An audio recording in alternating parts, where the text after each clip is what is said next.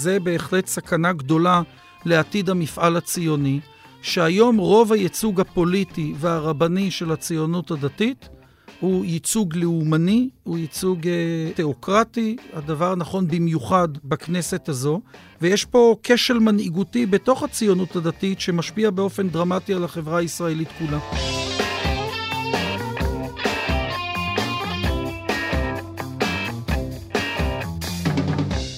ברוכים הבאים למרקרים, פודקאסט סוף השבוע של דה מרקר. ההזדמנות שלכם לקחת פסק זמן ממחזור החדשות היומיומי ולצלול איתנו לאירועים, לאנשים ובעיקר לרעיונות מאחורי החדשות. כאן באולפן איתכם כבדי שבוע, ענת ג'ורג'י וגיא רולניק. שמענו בפתיח את הרב גלעד קריב, חבר הכנסת מטעם מפלגת העבודה.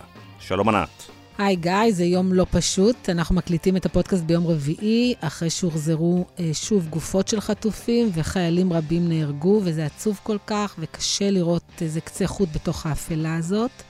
אה, ואתה יודע, אנחנו מדברים הרבה מאוד בשבועות האחרונים על המלחמה, על היעדים, על היום שאחרי, ואתמול, כשדיברנו בינינו בשיחה המקדימה, אמרתי לך שאני רוצה לדבר הפעם על המילואימניקים והמילואימניקיות. בדיאלוג הפתיחה בינינו, על אנשים שעזבו את הכל באמצע החיים, כי הם נקראו לדגל, וחלקם כבר אה, יותר מחודשיים מחוץ לבית, וחברה בדיוק סיפרה לי על בן הזוג שלה שהתחיל עבודה חדשה, אה, פחות או יותר, ונקרא למילואים ממש מהיום הראשון, והוא כבר הרבה מאוד זמן לא נמצא שם, והוא לא יודע אם ירצו בו. אה, כשהוא יחזור, או שהם כבר אה, יאמרו לו שהם יסתדרו בלעדיו וימצאו דרך בעצם לשחרר אותו. והבוקר מפרסמת ירדן הירשורן, שהיא כתבת שלנו, שיש אה, לא מעט אנשי מילואים, שכירים ועצמאים, שעזבו את מקום העבודה והתגייסו למלחמה, ולא ברור מה יקרה להם מבחינה מקצועית ביום שהם יחזרו. ומה שכמובן הכי מטריד בכל הסיפור שלך, ענת, היא שבעוד שיש מאות אלפי אנשי מילואים שלא נמצאים אה, בבית כבר אה, שבועות וחודשים, וחלקם, כמו שאת אומרת, חרדים למה שיהיה ביום שאחרי אם נשאר להם, נשארה להם עבודה.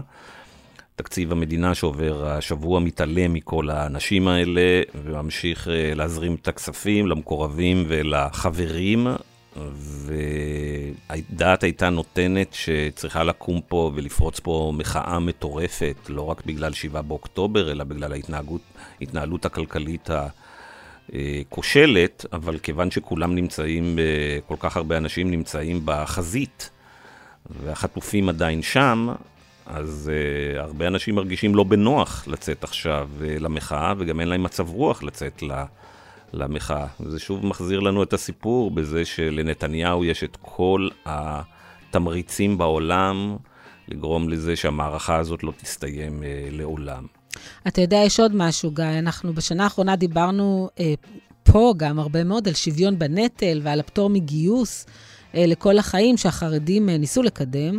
אבל איכשהו זה היה תמיד דיון ערכי, אפילו פילוסופי, ופתאום אתה מבין שזה החיים שלנו, שככל שהנטל נופל על קבוצה קטנה, והיא תלך ותצטמצם לעומת הקבוצה האחרת שגדלה באופן אה, נרחב יותר, ככה הקורבנות שהם יצטרכו לתת, שאנחנו נצטרך לתת בנפש ובאיכות החיים, אותה קבוצה שהיא נושאת בנטל, רק ילכו ויגדלו.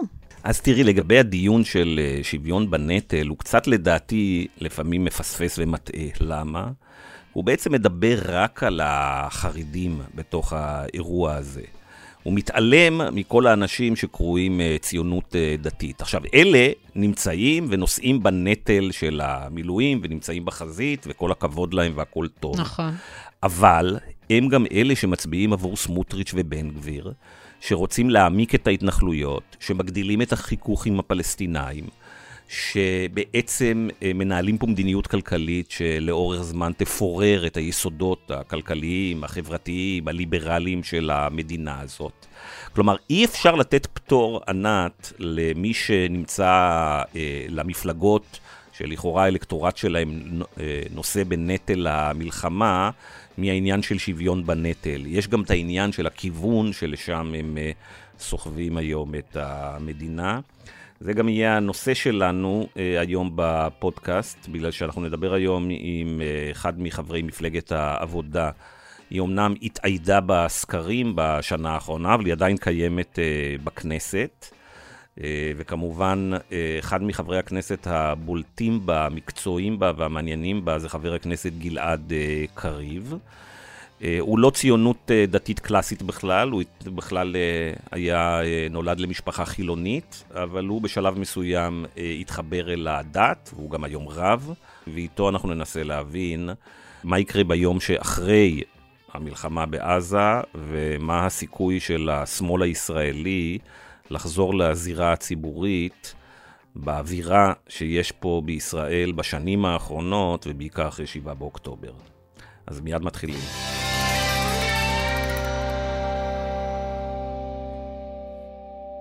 שלום גלעד. שלום גיא, שלום ענת. אפשר כבר לדבר פוליטיקה, או ש... או שלא עוסקים בזה כמו שכולם טורחים לומר. לא, לא, תמיד אפשר לדבר uh, פוליטיקה. יש פוליטיקה טובה ויש פוליטיקה רעה. בפוליטיקה טובה, לא רק שאפשר לעסוק, חייבים לעסוק. טוב, מיד נדבר על uh, uh, פוליטיקה, אבל לפני זה, ענת, נדמה לי שזו הפעם הראשונה שמתארח אצלנו בפודקאסט, מאז שהתחלנו בערך לפני שלוש שנים, uh, רב, נכון? כן, נכון, אבל אם תשאל את ישעיהו ליבוביץ', אתה יודע, הוא לא בדיוק רב. אתה יודע מה הוא אמר על היהדות הרפורמית. כן, אני, אני מכיר את הוויכוח התיאולוגי העמוק עם אה, ישעיהו ליבוביץ', אבל אני אשתף אתכם בכך שבפעם הראשונה שכף רגלי דרכה בבית כנסת אה, רפורמי בישראל, הייתה כשהגעתי כתלמיד תיכון לשמוע את פרופסור ישעיהו ליבוביץ' מדבר בהיכל התפילה של הקהילה הרפורמית בתל אביב. אז הוא לא חסך מאיתנו את uh, זעמו התיאולוגי. הוא אמר שזה מאוד נחמד, רק שזה לא יהדות. בסדר גמור. אני מכיר כדרך אגב הרבה מאוד יהודים רצ... אה, רציניים מאוד מכל הזרמים, שאומרים שמשנתו של אה, פרופסור ליבוביץ' המנוח היא חשובה מאוד ורלוונטית מאוד, אבל גם היא לא יהדות. אדם באמונתו יחיה, אני מסתפק בעובדה ש... בית הכנסת אה, שאני חבר בו, קהילת בית דניאל בתל אביב, היא בית הכנסת העמוס ביותר בתל אביב, עם המספר הגדול ביותר של טקסי בר, ובעיקר בת מצווה. אז הכל בסדר. תראה, גלעד, הסיבה שאמרתי את זה בהתחלה, שאף אה, רב לא התראיין פה הפעם, למרות שצריך לבדוק את זה בצורה יותר, אה, יותר יסודית, היא שרבנים לא פופולריים במיוחד, בחלק הולך וגדל בישראל, מאז 4 בינואר 2023. אנחנו נדבר היום בפודקאסט על מה שקורה בעזה ועל מה שיקרה אחרי עזה, אבל אנחנו רוצים להתחיל ולדבר על מה שקרה, למה שמתקראת הציונות הדתית. בשנה האחרונה אנחנו אירחנו כאן בפודקאסט שורה ארוכה של אנשים מכל מיני תחומים, ורבים מהם סימנו את, ש... את התנועה שמתקראת הציונות הדתית כאחד הסיכונים, עד. לפעמים עד האויבים הגדולים ביותר של הפרויקט הציוני. אז אולי פה נתחיל, uh, מה זה ציונות דתית ואיך הגענו לרגע הזה. בעניין הזה אני כן חושב שצריך גם uh, לתת את הדעת על הימים המורכבים והקשים שאנחנו נמצאים בהם, ימים שבהם רוב חלקיה של החברה הישראלית, רוב הקהלים הישראלים נושאים יחד את האלונקה. ולכן אני רוצה, במיוחד בימים האלה, אבל זה נכון תמיד, uh, קצת קצת להיזהר בדבריי. Uh, כשאנחנו מדברים על הציונות הדת, הדתית, אנחנו מדברים על קהל ישראלי uh, מאוד מגוון.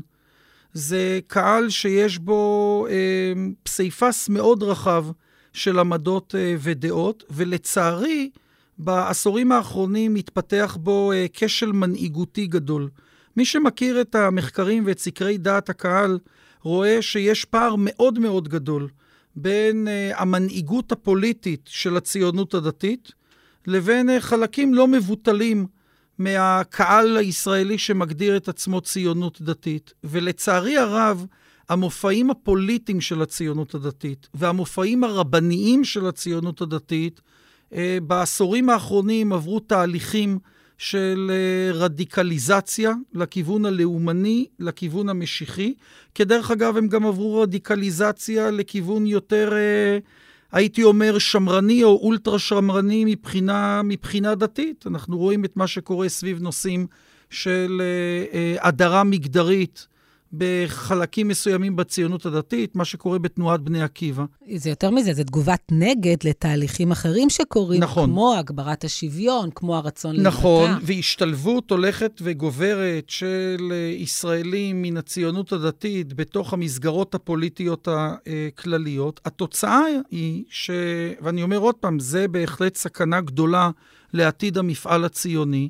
שהיום רוב הייצוג הפוליטי והרבני של הציונות הדתית הוא ייצוג לאומני, הוא ייצוג אה, אה, תיאוקרטי, הדבר נכון במיוחד בכנסת הזו, ויש פה כשל מנהיגותי בתוך הציונות הדתית שמשפיע באופן דרמטי על החברה הישראלית כולה. רגע, גלעד, אמרת שני דברים. אחד, אמרת שהמנהיגים אה, נהיו יותר קיצוניים. אה, היום הפרצוף של הציונות הדתית, אה, בין אם אתה אוהב את זה או לא, זה לא גלעד קריב, אלא בצלאל סמוטריץ' ואיתמר בן גביר ואורית אה, סטרוק, ועוד חבורה משונה ב- ב- בליכוד. זה דבר אחד. ודבר שני אמרת, אבל הרדיקליזציה מתרחשת גם בתוך האלקטורט עצמו, זה לא רק המנהיגים. יש כאן תהליך של פיצול בתוך האלקטורט הציוני-דתי.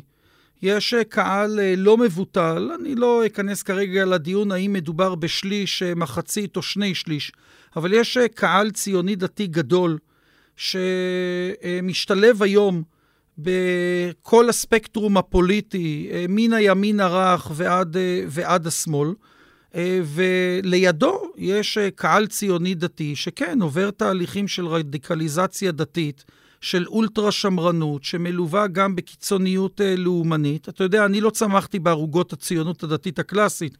אני מגדיר את עצמי ציוני דתי, אני חובש כיפה סרוגה, אבל אני גדלתי בבית חילוני, והדרך הדתית שלי אה, הובילה אותי אל הזרמים הליברליים, ואני מאוד מוטרד מהנזק שנגרם גם לדמוקרטיה הישראלית, גם למפעל הציוני, אבל גם ליהדות הישראלית. אנחנו רואים אה, תהליכים מאוד מטרידים מבחינתי. שבהם אה, קהלים ישראלים ליברליים, רחבים מאוד, באים ואומרים, אם זה הייצוג של היהדות, אז מה לי ולזה. עכשיו, כאן, ואפשר להמשיך ולדבר על אה, כישלונה של הציונות הדתית, אבל כאן כדאי גם רגע לדבר על הכישלון שלנו, המרחב הליברלי הישראלי. אפשר לקרוא לו המרחב החילוני או המסורתי הרך. הכישלון שלנו בלקיחת בעלות ואחריות על הזהות היהודית שלנו ועל התרבות היהודית. עכשיו, אני כן חושב, דיברת על השנה האחרונה. אני חושב שבשנה האחרונה אנחנו כן רואים אה, סימנים אה, מעודדים שהקהל שלנו, שיצא בהמוניו לרחובות כדי למחות נגד המהפכה המשטרית, אה, הבין משלבים אה, מאוד מוקדמים של המחאה, שיש פה בעצם קרב לא רק על עצמאות מערכת המשפט או על uh, תפיסות דמוקרטיות, יש פה קרב על זהותו של המפעל הציוני. והניכוס המחודש הזה של הדגל, ובעיקר של מגילת העצמאות, לא רק כטקסט אה, אה, דמוקרטי, אלא גם כטקסט ציוני-יהודי, בעיניי זה סימן מאוד מעודד.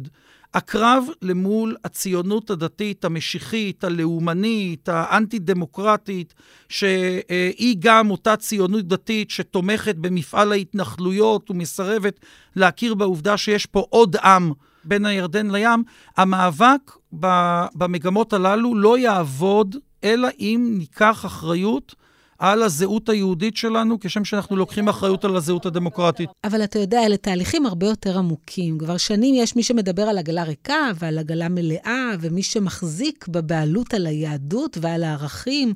וכדי לגשר על הפערים הללו ולשנות את המציאות, אה, נדרשת פעולה הרבה יותר עמוקה והרבה יותר ממושכת, ואני חושבת שהמחאה לא באמת נגעה בזה.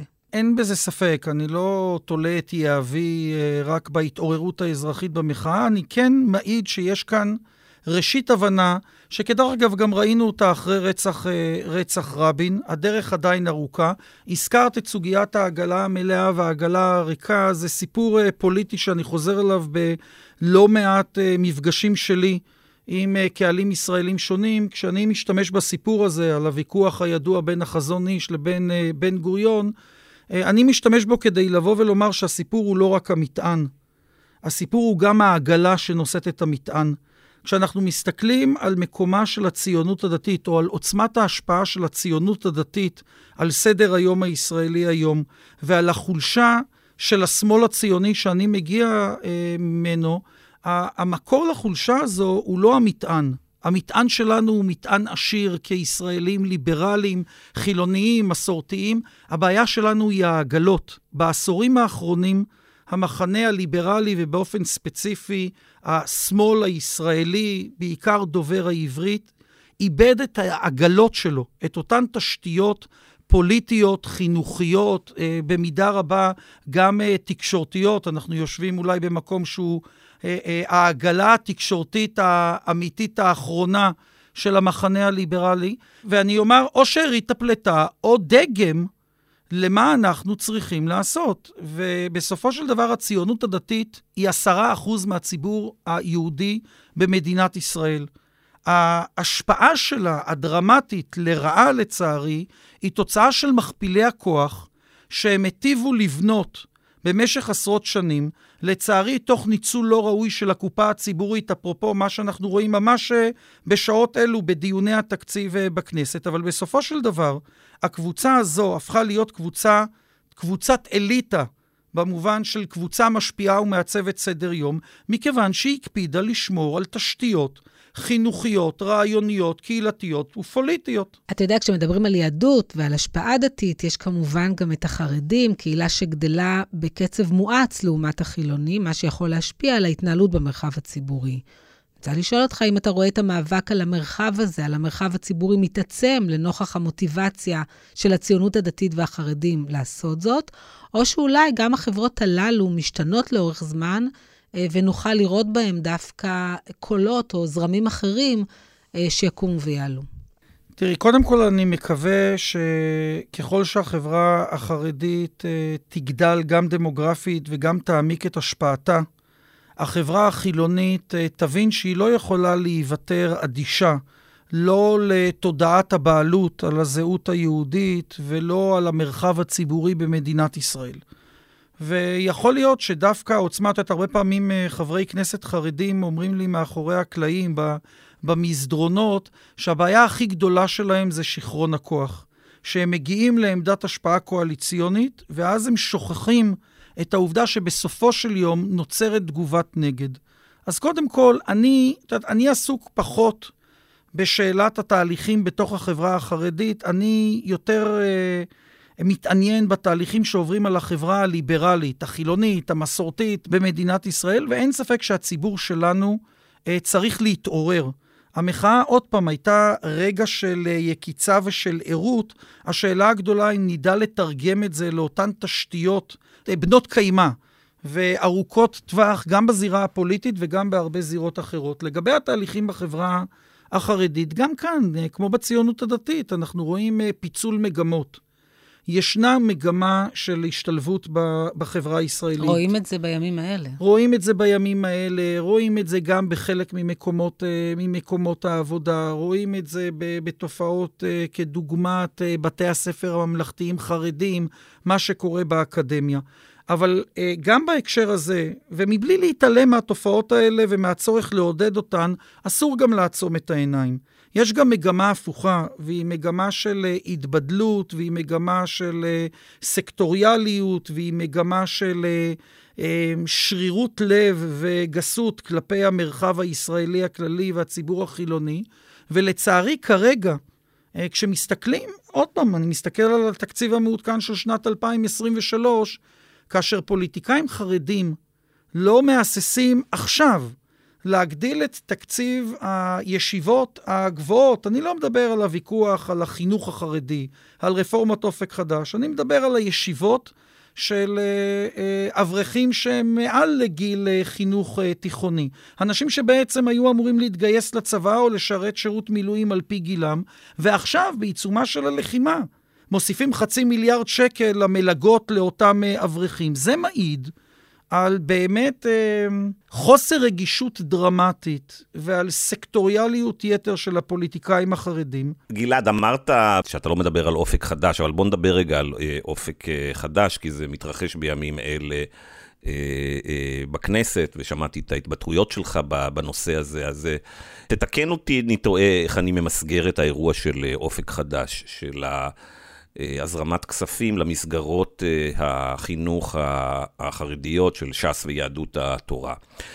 מדובר במסגרות, קודם כל, שכמובן ברובן, לא בכולן, לא מלמדים לימודי ליבה, אבל גרוע מזה, מדובר במסגרות שלמשרד האוצר אין מושג באמת מה קורה שם. הם לא מפרסמים דוחות כספיים מלאים מבוקרים, כמו שכל שאר אה, הגופים במגזר הציבורי, ולכן יש חשש מאוד גדול שחלק מהכסף הזה זורם בעצם למאכערים ולמקורבים ולכל מיני אנשים שמתעשרים.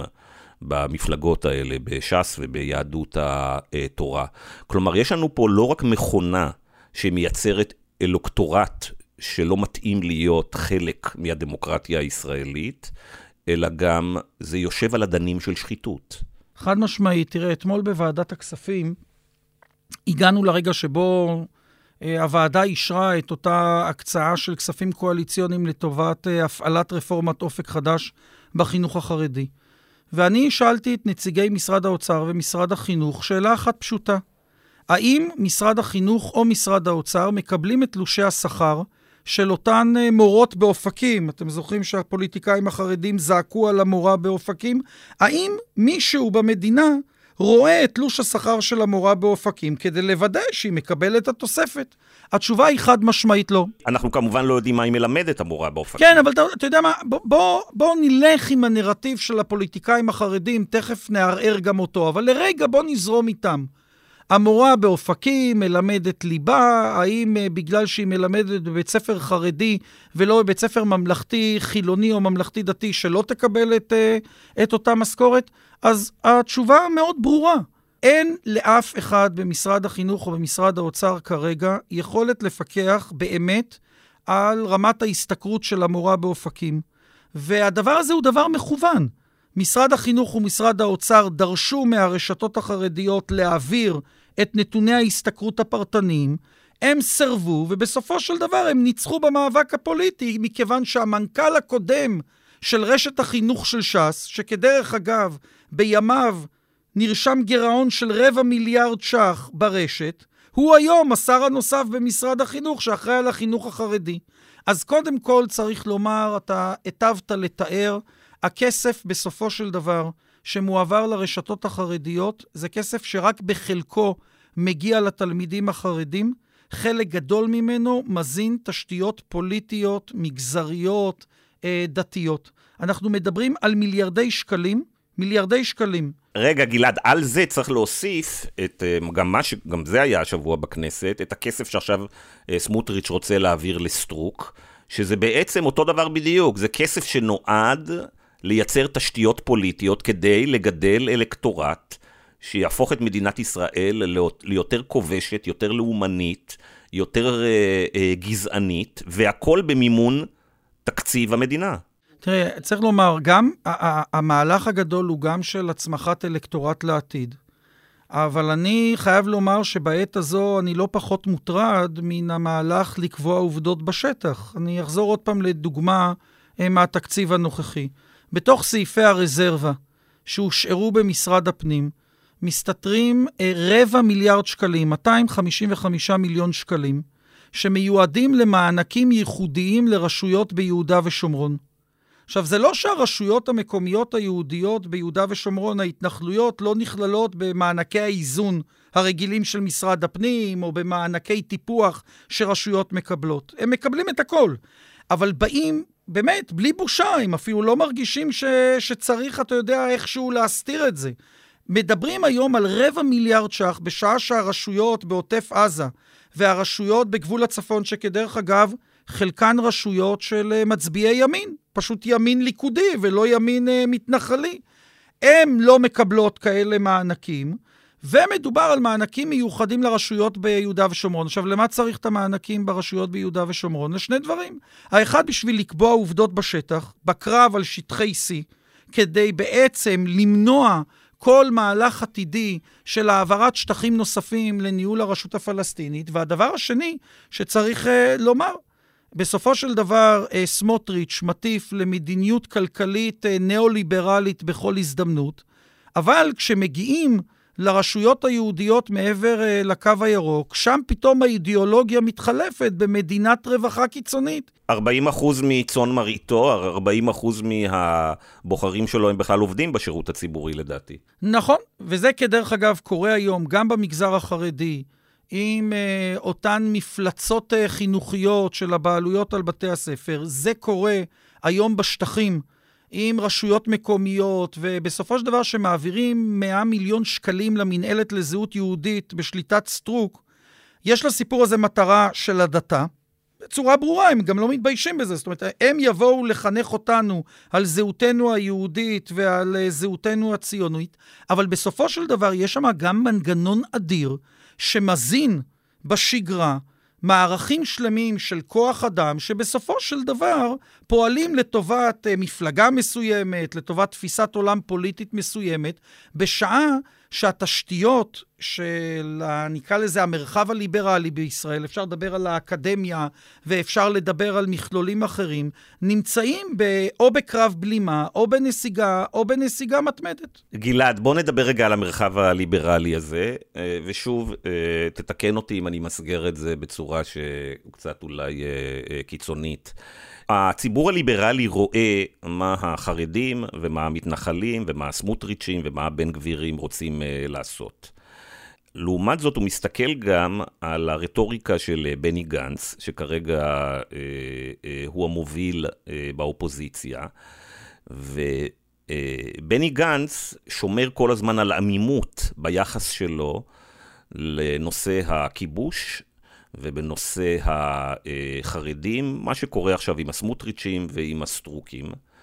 ובאופן מדהים, גם עכשיו, אחרי שבעה באוקטובר, מי שגורף את כל הקופה הפוליטית מהקריסה של נתניהו, זה לא אנשים שבאים ואומרים, החבורה הזאת, ההזויה והמשיחית, מפרקת את הכלכלה והדמוקרטיה, אלא דווקא אדם כמו בני גנץ, שקשה מאוד לפעמים לראות מה ההבדל בתפיסות הפוליטיות והחברתיות שלו לבין אלה של בנימין נתניהו. אז תראה, קודם כל צריך לזכור שחלק גדול מהצמיחה בסקרים של בני גנץ מגיעה באמת מקהלים יותר ימניים, ופה יש אה, שכרגע, אני עוד לא יודע מה יהיה עוד כמה חודשים, אבל כרגע הם מביעים איזושהי אכזבה אה, מנתניהו, והקהלים הללו באופן טבעי אה, מעדיפים לא לעשות את כל הדרך אל הצד השני של הסקאלה הפוליטית, אלא להיעצר אה, באמצע. אני שייך לאלה שכבר הרבה מאוד שנים מוטרד מהתהליך הזה של נדידת קולות מהשמאל הישראלי, בדגש על השמאל דובר העברית, אל עבר מפלגות המרכז. אה, הנדידה הזו מלווה בתהליך של אה, שבירת המרחב הפוליטי של המרכז-שמאל לרסיסי אה, מפלגות. מערכת בחירות אחת גנץ מוביל, אבל לפני שנה הוא בסך הכל קיבל 12 מנדטים ויאיר לפיד הוביל, ועל מה שקרה בשמאל, גם, הדובר, גם בשמאל דובר העברית וגם בשמאל דובר הערבית, אנחנו כולנו יודעים את התוצאות העגומות. הפרגמנטציה הזו של המרחב הפוליטי הליברלי במדינת ישראל היא בעוכרינו. היא החוס, חוסר היכולת ל, לייצר איחודי כוחות משמעותיים, איחוד כוחות משמעותי במרכז, איחוד כוחות משמעותי אה, בשמאל, עולה לנו באובדן קולות ועולה לנו בסופו של דבר במציאות פוליטית מתמשכת משנות ה-90, שבהן כל פעם ישנו, אה, איך אני אומר, אה, גלגל חמישי תורן שבא להציל את העגלה המקרטעת של, אה, של נתניהו, וצריך להיגמל מהתופעה הזו.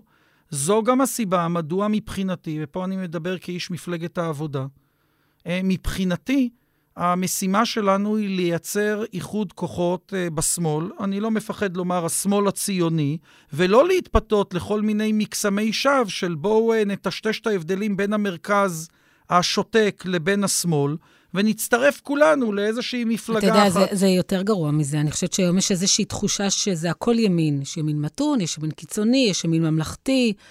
אה, ואני מנסה לחשוב אם למחנה השמאל, אם מחנה השמאל יכול בכלל להציע משהו בימים האלה, כשהשבר של מחנה השלום הוא גדול כל כך, וכולם מחפשים נקמה, ובהינתן שהמותג שמאל, נחבט אה, קשות מאוד בשנים האחרונות. אז קודם כל, בהקשר הזה גם צריך לומר שלצערי הרב, אה, מפלגות המרכז הן שותפות אה, מלאות למהלך הדה-לגיטימציה. גם מפלגות השמאל, למפלגת העבודה, יש, תפקיד אה, מאוד משמעותי בזה ש, שהמחנה הזה יתרסק לרסיסים. רגע, רגע, תכף אני אגיע ל, ל, לחטאים שאנחנו צריכים להכות בגינם על החזה.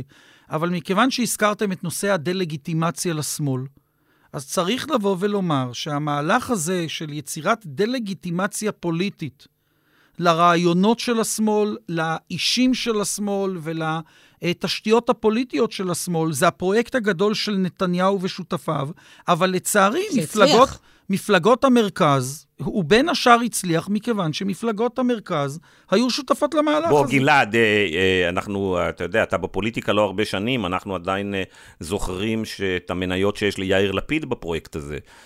גם הוא, גם הוא דאג להבהיר תמיד שהמילה שמאל היא מילה גסה אצלו. על זה בדיוק אני מדבר. עכשיו, למה לשאלה... זה קרה, אתה חושב? זה מתוך איזו הבנה שהעם הוא ימני? זה קרה כתוצאה מתלכיד של הרבה מאוד גורמים והרבה מאוד סיבות, והניסיון לתלות את ההתרסקות הזו בסיבה אחת, בעיניי, היא, היא טעות.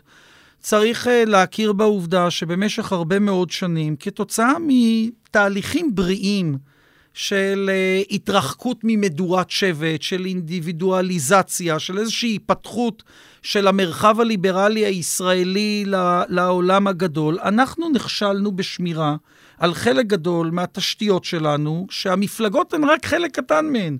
זה הרבה יותר רחב מרק המפלגות בכנסת.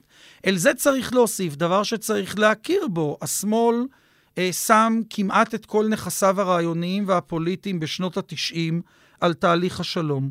התהליך הזה הרבה יותר מורכב, הרבה יותר קשה, הרבה יותר אה, אה, מדמם וסיזיפי ממה שרצינו להאמין בשנות ה-90. השמאל נכשל גם בלרענן את השפה שלו לגבי התהליך המדיני, וגם בהצגת נכסים רעיוניים ופוליטיים נוספים. היו ניסיונות, הניסיון אה, אה, להדגיש יותר את הסיפור החברתי-כלכלי והמאבק על מדינת הרווחה, המאבק אה, אה, על ערכים אה, ליברליים, אבל השמאל בעיניי עוד לא התאושש מהעובדה שהחזון הגדול של שנות ה-90 על מזרח תיכון חדש, אנחנו התקשינו להגיע אליו. רגע, גלעד, לא רק שהוא לא התאושש, אלא שבחודש הראשון או בשבועות הראשונים אחרי 7 באוקטובר, אה, אני הייתי באשליה שאחרי מכה אה, הגדולה ביותר שחטפנו מזה 50 שנה, אולי מאז קום המדינה, אנשים יבינו שאי אפשר להמשיך בתוואי של נתניהו. ומה שאנחנו רואים בימים ובשבועות האחרונים, אולי שזה, אם לא 180 מעלות, אז 150 מעלות, רחוק מזה. שהישראלים, שהישראלים נהיו, נהיים עכשיו, אה, בעצם יש אה, מעבר של רוב הישראלים לגישת נתניהו, אין פרטנר לשלום, ואחרי מה שהחמאס ראה, החמאס, אנחנו רואים באולפנים את הגנרלים אומרים, החמאס זה עזה ועזה זה החמאס, ואנחנו רואים ששוב מנסים להגיד שאין שום פרטנר בצד השני, ובעצם... היחידים שמדברים את השפה של, אה, אה, של פתרון שתי המדינות, אני לא יודע, זה חמישה, זה עשרה מנדטים, אין לי מושג. תראה, אז קודם כל, אני, אני חושב שהתמונה היא, היא, היא מעט יותר אה, מורכבת. עוצמת האירועים של השבעה באוקטובר, באמת, האכזריות הבלתי נתפסת של, של החמאס, בוודאי מייצרת איזושהי תנועת מטוטלת בחברה הישראלית אל עבר מסרים, נקרא להם יותר צבאיים, יותר כוחניים. עם זאת, אני חושב שהתמונה היא יותר מורכבת. אני אה, רואה לא מעט אה, מחקרי דעת קהל מהשבועות אה, האחרונים, לרבות כאלה שממש התפרסמו בימים האחרונים. אני רואה רוב ישראלי די מוצק שמתנגד נחרצות לחידוש ההתיישבות בחבל עזה. אני רואה עדיין רוב של ישראלים, כולל ישראלים, רוב בקרב ישראלים דוברי ערבית, אה, עברית, סליחה, שאומרים שישראל לא צריכה לחזור ולשלוט על חייהם של אה, שני מיליון פלסטינים, כפי שהיה אה, גם לפני אוסלו וגם לפני ההתנתקות. ולכן אני חושב שהתמונה היא יותר מורכבת. אני אה, מאמין שאם השמאל הישראלי ידע אה, להציג אה, חזון, שהוא חזון אה, מפוכח וריאלי, הוא לא חזון שבא ואומר שאירועי ה-7 באוקטובר לא משפיעים על הדרך הארוכה שלנו אל עבר היעד של ההיפרדות מן הפלסטינים, פתרון אה, שתי המדינות. אם אנחנו נדע להציג את זה, אני חושב שאנחנו מדברים על יותר מחמישה מנדטים בבחירות, אה, בבחירות הבאות. זה תלוי גם ביכולת להציג באמת חזון. וגם להתארגן אה, נכון מבחינה פוליטית. זה קודם כל חזון, אבל זה גם הנהגה או מנהיגות. ואני רוצה לשאול אותך, אתה מסתכל היום על המחנה הליברלי, יש מנהיגים בו? יש מי שיכול לתת fight לנתניהו, שיש עליו הרבה מאוד ביקורת, אבל חלק גדול מהעם רואה בו מנהיג? אז בעיניי, חד משמעית התשובה, אה, התשובה כן. אני רגע ברשותך מציע אה, לשים רגע את השאלה הפרסונלית בצד מסיבה אחת. כי בניגוד לתדמית של נתניהו הבלתי מנוצח, ואני מודה שהתדמית הזאת מאוד התחזקה אחרי הבחירות האחרונות. אני רוצה להזכיר שאנחנו עברנו כאן אה, קרוב לשלוש שנים, שבהם אה, רוב הניסיונות של נתניהו לנצח כשלו. עכשיו, אני חושב שכל מי שמסתכל אה, באומץ וברצינות אה, על תוצאות הבחירות האחרונות, ואני עושה את זה כחבר מפלגת העבודה, צריך להודות בכנות ובאומץ שיותר משנתניהו ניצח, מחנות המרכז והשמאל נכשלו בהתארגנות. ואם אנחנו היינו נערכים נכון אה, יותר לקרב הזה, ואני מקפיד לומר שיש אה, אשמה גם כמובן על כתפיה של מפלגת העבודה, אבל הייתה כאן תאונת שרשרת. המנהיגה שלה שילמה את המחיר והלכה הביתה, לא? המנהיגה שלה לקחה את האחריות, אה, טוב שכך, כי צריך לקחת אחריות, בטח כשאנחנו דורשים מראש הממשלה חסר האחריות שלנו לקחת אחריות, אבל אה, זאת תהיה טעות גדולה לנקז את כל מה שקרה בבחירות האחרונות רק לסוגיית האיחוד בין מרץ והעבודה. המאבק בין לפיד לבין גנץ אה, על אותו אלקטורט מנע מגנץ לעשות את המעשה של הבאת קולות של ימין רך. אובדן של 150 אלף קולות של מצביעים אה, ערבים, העובדה שמפלגה בתוך קואליציית השינוי ניגשה לבחירות בלי הסכם עודפים, ישראל ביתנו, כל אלה תרמו לאובדן של קרוב ל-300 אלף קולות, שבסופו של דבר היו מכריעים את הבחירות. עכשיו, אין טעם לדבר על החלב שנשפך, אלא אם אנחנו מוכנים ללמוד מזה את המסקנות המתבקשות. והמסקנות המתבקשות הן שיותר מששאלת המנהיג חשובה, או המנהיגה, חשובה שאלת ההתארגנות הפוליטית הנכונה. שאלת המנהיג, המנהיגות היא מאוד חשובה, כי היא זאת שיכולה לעשות את השינוי בבחירות הבאות. לא, אז, אז, אני, אז אני רוצה רגע, אני לא, לא כופר לחלוטין באמירה הזו, אני רק טוען שיש שאלה אחת שבאה לפני. אוקיי. בסדר? והשאלה שבאה לפני היא התארגנות נכונה של הרצף הפוליטי הזה מן המרכז ועד השמאל. ואנחנו קודם כל צריכים לומר כמה דברים מאוד ברורים על ההתארגנות הפוליטית. יש מקום רק למפלגת שמאל אחת, שנמצאת בין המפלגות הערביות לבין מפלגות המרכז. מפלגות המרכז לא יכולות להתחרות ביניהן על אותו אלקטורט, אלא חייב להיות איזשהו מערך פוליטי שיודע להביא גם את הימין הרך. שמאוכזב מנתניהו, ואנחנו רואים את זה בסקרים שיש נדידת קולות אל עבר המרכז, אי אפשר לחזור על המצב הזה של אובדן של 150 אלף אה, קולות של אה, מצביעים ערבים. אחרי שדיברנו על ההיערכות הנכונה, מגיעה שאלת המנהיגות, וכאן אני רוצה לומר את הדבר הבא. אני חושב שמה שהראתה לנו המחאה, היא שמנהיגים נולדים אצלנו במחנה. שבסופו של דבר, המציאות הישראלית היא כל כך דרמטית והיא כל כך סוערת, שהיא מצמיחה מנהיגות. אנחנו ראינו את זה במחאה נגד המהפכה המשטרית, אבל גם ראינו את זה באירועי ה-7 באוקטובר.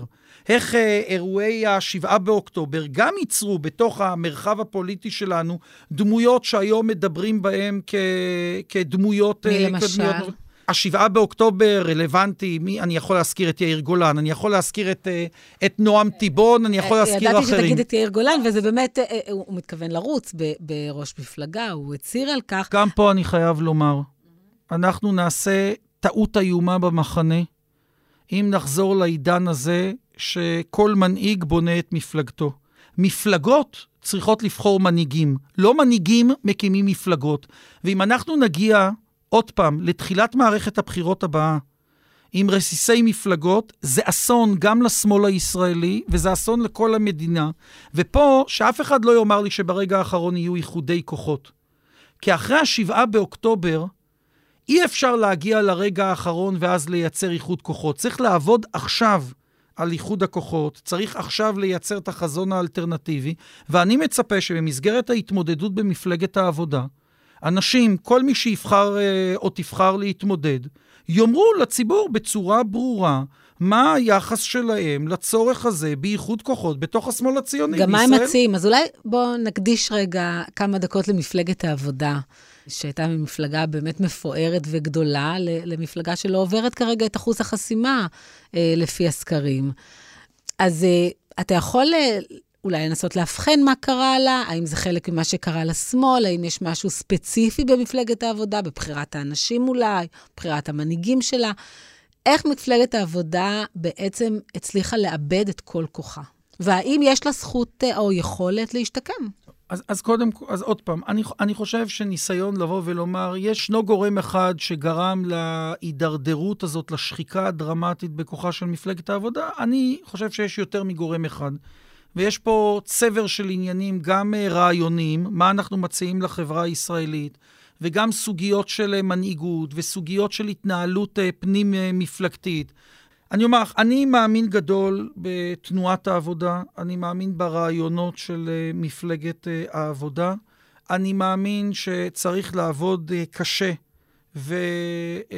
ושאפשר לשקם את מפלגת העבודה, אבל זה תלוי בשני דברים בעיקר. הדבר הראשון שכבר אמרתי, ואני אחזור ואתעקש עליו, איחוד כוחות.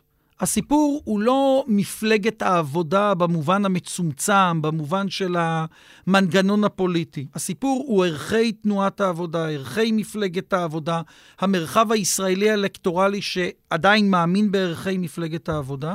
אז הדבר האחד זה איחוד כוחות אה, בתוך המרחב הזה, והדבר השני הוא התחדשות. הוא גם התחדשות רעיונית, אבל הוא גם התחדשות פרסונלית ופוליטית, ועל זה אנחנו צריכים לעבוד. גלעד, גם אם עבודה ומרץ מתמזגות, אנחנו עדיין בעולם של אה, חמישה עד עשרה מנדטים. זה חוזר לנושא איתו פתחנו את הדיון. מה ההבדל בין החזון של השמאל אחרי שבעה באוקטובר, בנושאים המדיניים או יחסי דת ומדינה? ההבדלים ביניהם נראים לפרקים אה, מעורפלים גם לפני 7 באוקטובר וגם אחרי 7 באוקטובר. אז אני, אני ברשותך רגע, גיא, רוצה לומר את הדבר הבא. אתה פתחת את השיחה שלנו בדיבורים לא על הליכוד, אלא על הציונות הדתית. ועשית את זה מכיוון שהקבוצה הזו של הציונות הדתית, הייצוג הפוליטי של הציונות הדתית, שבסופו של דבר הוא עשרה מנדטים, פחות או יותר. הם מצליחים לעצב את סדר היום הישראלי בצורה דרמטית ומפחידה. למה אני מזכיר את זה? מכיוון שמסתבר שקבוצות פוליטיות שיודעות להתארגן היטב ולקשר את הפוליטיקה למרחבי חיים אחרים, של חינוך, של חינוך בלתי פורמלי, של התארגנות קהילתית, של חברה אזרחית, של אקדמיה, של תקשורת, יכולות להכתיב את סדר היום הישראלי הרבה מעבר לכוחן האלקטורלי המספרי. גלעד, אתה בעצם אומר שהשמאל צריך להקים ולתפעל ארגונים ומוסדות כמו פורום קהלת של הציונות הדתית והימין הכלכלי. אני אומר בצורה מאוד ברורה שהציונות הדתית למדה מתנועת העבודה את סוד ההשפעה הפוליטית. אנחנו איבדנו את התורה הזו ואנחנו צריכים אה, לרכוש אותה מחדש.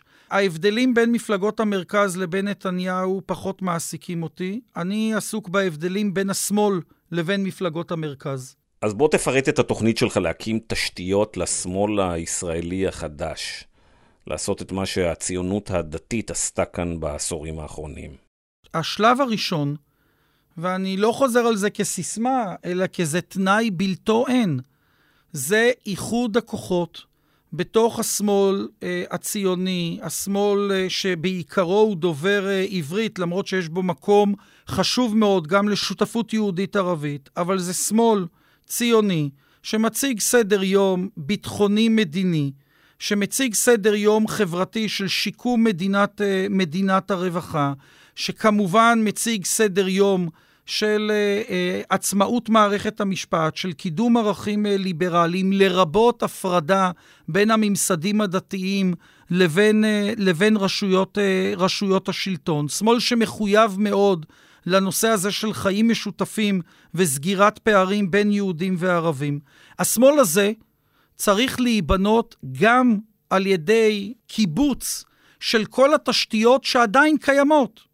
בסופו של דבר אנחנו מדברים גם על uh, מנדטים בכנסת, אבל גם על תנועות נוער ועל מכוני מחקר, אפרופו פורום קהלת, וגם על uh, הוצאות ספרים. והדבר השני שהוא חייב לעשות, הוא חייב לפתוח את שורותיו. יש היום במפלגת העבודה ובמרץ ביחד 60 אלף uh, חברים, גם היום אחרי הקריסה של הבחירות הקודמות. להערכתי, אם אנחנו נדע באמת לפתוח את השורות, באמת לבוא ולומר לאנשים, יש פה מיזם פוליטי שנבנה על היסודות של תנועת העבודה, אבל הוא מרחב פוליטי פתוח, הוא מרחב פוליטי מזמין, הוא מרחב פוליטי רענן, אני מאמין שעוד עשרות אלפי אנשים שגדשו את קפלן ואת כל ההפגנות ברחבי הארץ, יצטרפו למיזם הזה ויהיו שותפים לבחירת המנהיגות. שאלת מי המנהיגות? אתה תתמודד בפריימריז על ראשות המפלגה? אני מקווה שעד עכשיו, בזמן שבילינו יחד, הצלחתי לשכנע אתכם. שמבחינתי המשימה המרכזית... אבל אתה תתמודד? אז אני, אני עונה לך. המשימה המרכזית היא איחוד הכוחות. אני אקבל את ההחלטה בהתאם לשאלה מה משרת בצורה טובה ביותר את איחוד הכוחות. זאת אומרת... בקיצור, אתה תתמודד. אני לא פוסל את האפשרות הזו, אבל אני באותה נשימה ובאותה עוצמה אומר לך, אם אני אחשוב שהזמנת דמות פוליטית אחרת לעמוד בראש אה, מפלגת העבודה, תשרת יותר טוב את איחוד הכוחות ואת שיקום הכוח הפוליטי של השמאל הציוני, אני לא אהסס לעשות את זה. אני, יש לי עוד הרבה אתה, שנים בפוליטיקה אתה, הישראלית. אתה שנתיים בפוליטיקה בסך הכל, לא, נכון? מ-2021. לא, אני, אני בפוליטיקה מכיתה ו'. אני בכנסת אה, שנתיים וחצי. כדרך אגב, זה בדיוק האסון של המחנה שלנו. שאנשים לא מבינים שלהיות בכנסת זה איזשהו צ'ופצ'יק, הקצה של הקרחון מעל הים. רגע, ענת, למדנו השנה שהכנסת היא בקצה של התהליך הפוליטי. ראינו כיצד פורום קהלת וארגונים שונים מכינים במשך עשור את הניסיון של ההפיכה המשטרית, מחנכים פוליטיקאים ופקידים, מכשירים לבבות, ואז מביאים הכל לעוס ומוכן ותפור. הכנסת מגיעה בסוף.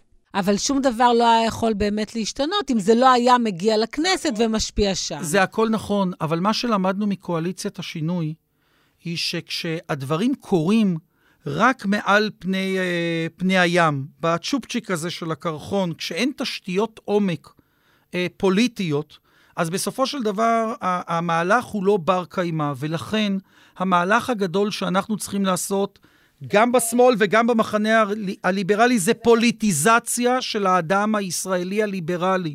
שהאדם הישראלי יבין, הליברלי, יבין שהוא יכול להיות אזרח העולם הגדול, שהוא יכול להיות אינדיבידואליסט חסר תקנה, אבל... יבואו מפלגת יש עתיד והמחנה הממלכתי ויגידו, סליחה, אבל גם אנחנו נותנים את זה. אתה לא צריך להיות שמאל בשביל אה, זה. כן, רק שזה בסדר גמור. אני רק רוצה אבל להזכיר שני דברים. בסופו של דבר, כדי שאדם לא יהיה צרכן של פוליטיקה, אלא שחקן של פוליטיקה, אי אפשר לאורך זמן לחיות עם המפלגות הללו, שהן רשימת כוכבים, שבה הציבור לא שותף בשום דרך. בבחירת אה, נבחריו. סוד כוחו של הליכוד הוא לא רק הכריזמה של נתניהו והעובדה שאין לו מצפון, אז הוא מוכן לשקר ולמכור את אה, כל מה שיקר לאומה. סוד כוחו של הליכוד הוא בסופו של דבר השמירה הזו על הבנה שכוח של מפלגה לאורך שנים נשען על המעורבות הפוליטית שמתחילה בסניף המקומי וברשימה המוניציפלית ובצמיחה ובתנועה של אנשים אל תוך המערכת הפוליטית. מפלגות המרכז משקפות את הנטייה של כולנו כאנשים ליברליים לחפש קיצורי דרך. מה הדרך הקצרה ביותר להשיג את התוצאה? אז הרבה יותר טוב לעשות רשימה של כוכבים, שמישהו מחליט עליה, זה באמת יותר אלקטורלי.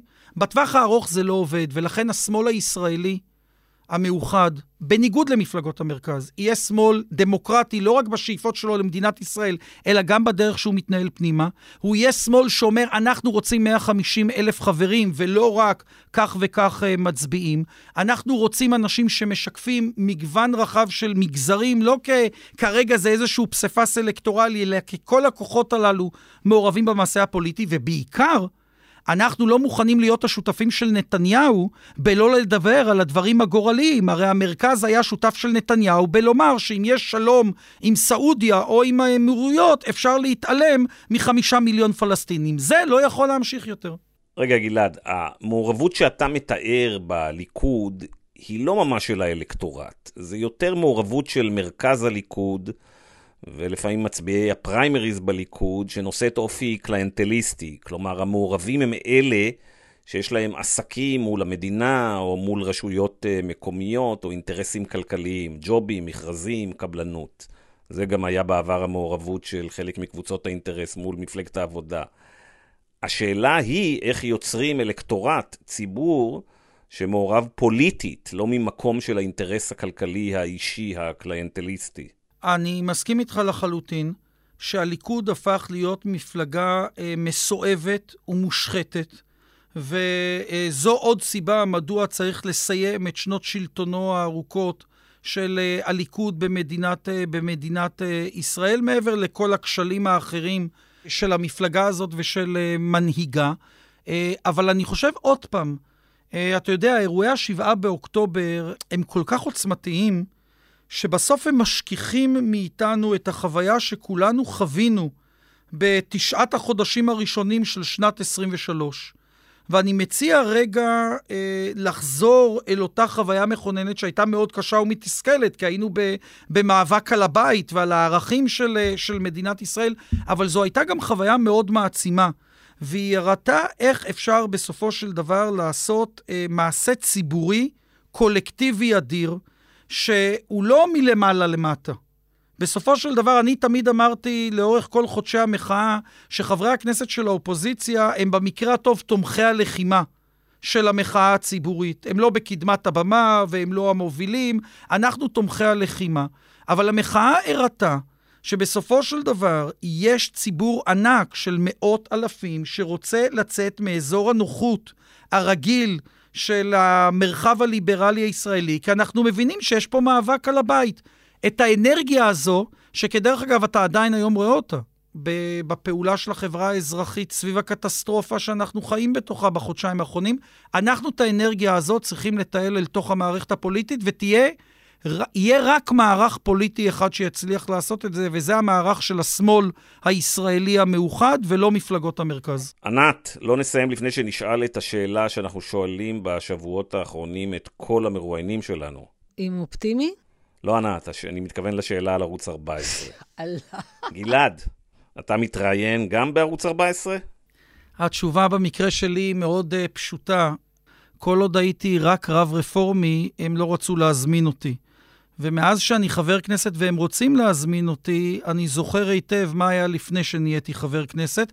אני חושב שאני המרואיין היחיד שלכם שניצח את ערוץ 14 בתביעה בבית משפט. ערוץ 14, אני לא יודע אם אתם יודעים, אה, פיצה כספית את התנועה הרפורמית ואת התנועה הקונסרבטיבית בישראל על ההדרה שלהן. כף רגלי לא תדרוך באולפני ערוץ 14. כתבי ערוץ 14 כבר יודעים לא לפנות אלינו, אין מה לשתף פעולה עם הערוץ הזה, שהוא חלק מתשתיות הרעל וההרס של הדמוקרטיה הישראלית. יפה מאוד, באמת, כך צריך, אתה צודק. אני חושב שזה סיום נהדר לרעיון הזה. תודה רבה לגלעד קריב. תודה לכם.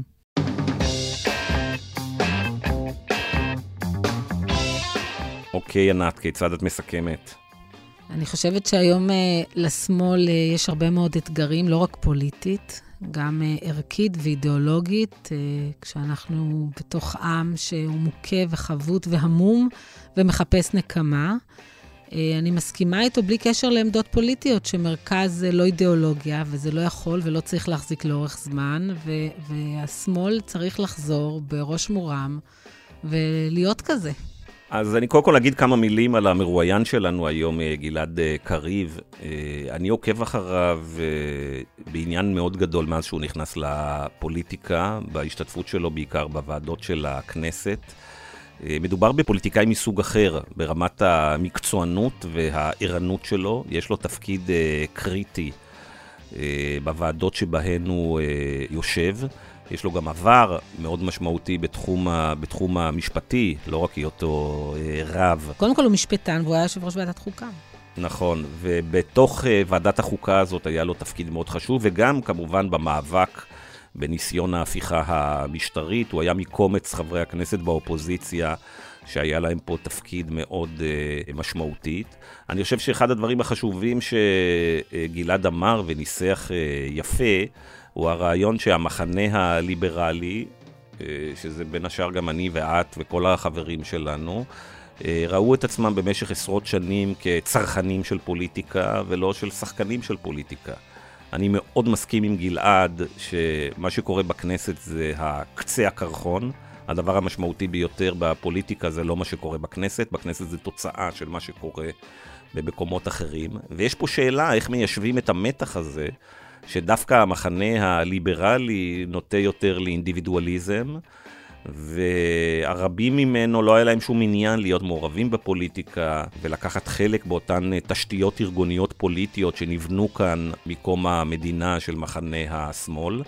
והשאלה היא איך עושים את הסוויץ' הזה בקרב המחנה הזה, ומסבירים לו, תשמע, הסמוטריצ'ים והאורית סטרוקים בונים פה תשתיות אדירות כדי להשתלט על המדינה פה לאורך שנים. הם עוסקים בזה מסביב לשעון. והליכוד אה, הבריג קבוצות אדירות של אנשים באמצעות תקציבים. ואם אתם לא אה, תתעשתו ותתעוררו, אתם זה אנחנו, המחנה הליברלי, אין לנו פה סיכוי אה, להזיז את הכיוון אה, של התוואי הזה שבו אנחנו אה, אה, נמצאים בעשורים האחרונים וביתר שאת בשנה האחרונה. עד כאן המרקרים להשבוע. אה, אם אהבתם את הפודקאסט, אל תשכחו להירשם בחנויות הפודקאסטים של אפל, ספוטיפיי וגוגל, וגם לדרג אותנו בחנויות האלה. תודה רבה לצוות שלנו, לאמיר פקטור המפיק, לאורגדן ברומר העורך האגדי, תודה רבה לחבר הכנסת גלעד קריב, הרב גלעד קריב שהגיע לאולפן, ותודה לך, ענת. תודה, גיא. יש לך כבר רעיונות לשבוע הבא? המציאות כל כך מוטרפת, שנראה לי ששבוע זה המון זמן בשביל להחליט. כן. לפי דעתי, אני לא מתחייב בזה בפני המאזינים, אבל לפי דעתי המבוגר האחראי שנשאר פה ויכול כרגע להזיז את התוואי בו אנחנו צועדים בטווח הקצר זה ג'ו ביידן. אז אולי שבוע הבא ננסה להבין מה ג'ו ביידן מתכנן לנו. ומה היכולות שלו לעשות את זה. דן מציע שנזמין את ג'ו ביידן, יש לך, אתה יכול להפעיל קשרים שם איכשהו? אין שום בעיה. אני לא יודע אם הוא יגיע לאולפן, אבל לפי דעתי בזום אין בעיה להביא אותו. אם הוא לא מגיע לאולפן, אי אפשר, כי האיכות לא טובה. אוקיי. בסדר, אני אבדוק עם החבר'ה בבית הלבן מה אפשר לעשות, ואני אעדכן. אוקיי, אז שיהיה סוף שבוע רגוע, ושהחיילים שלנו ישמרו על עצמם. בדיוק. להתראות. להתראות.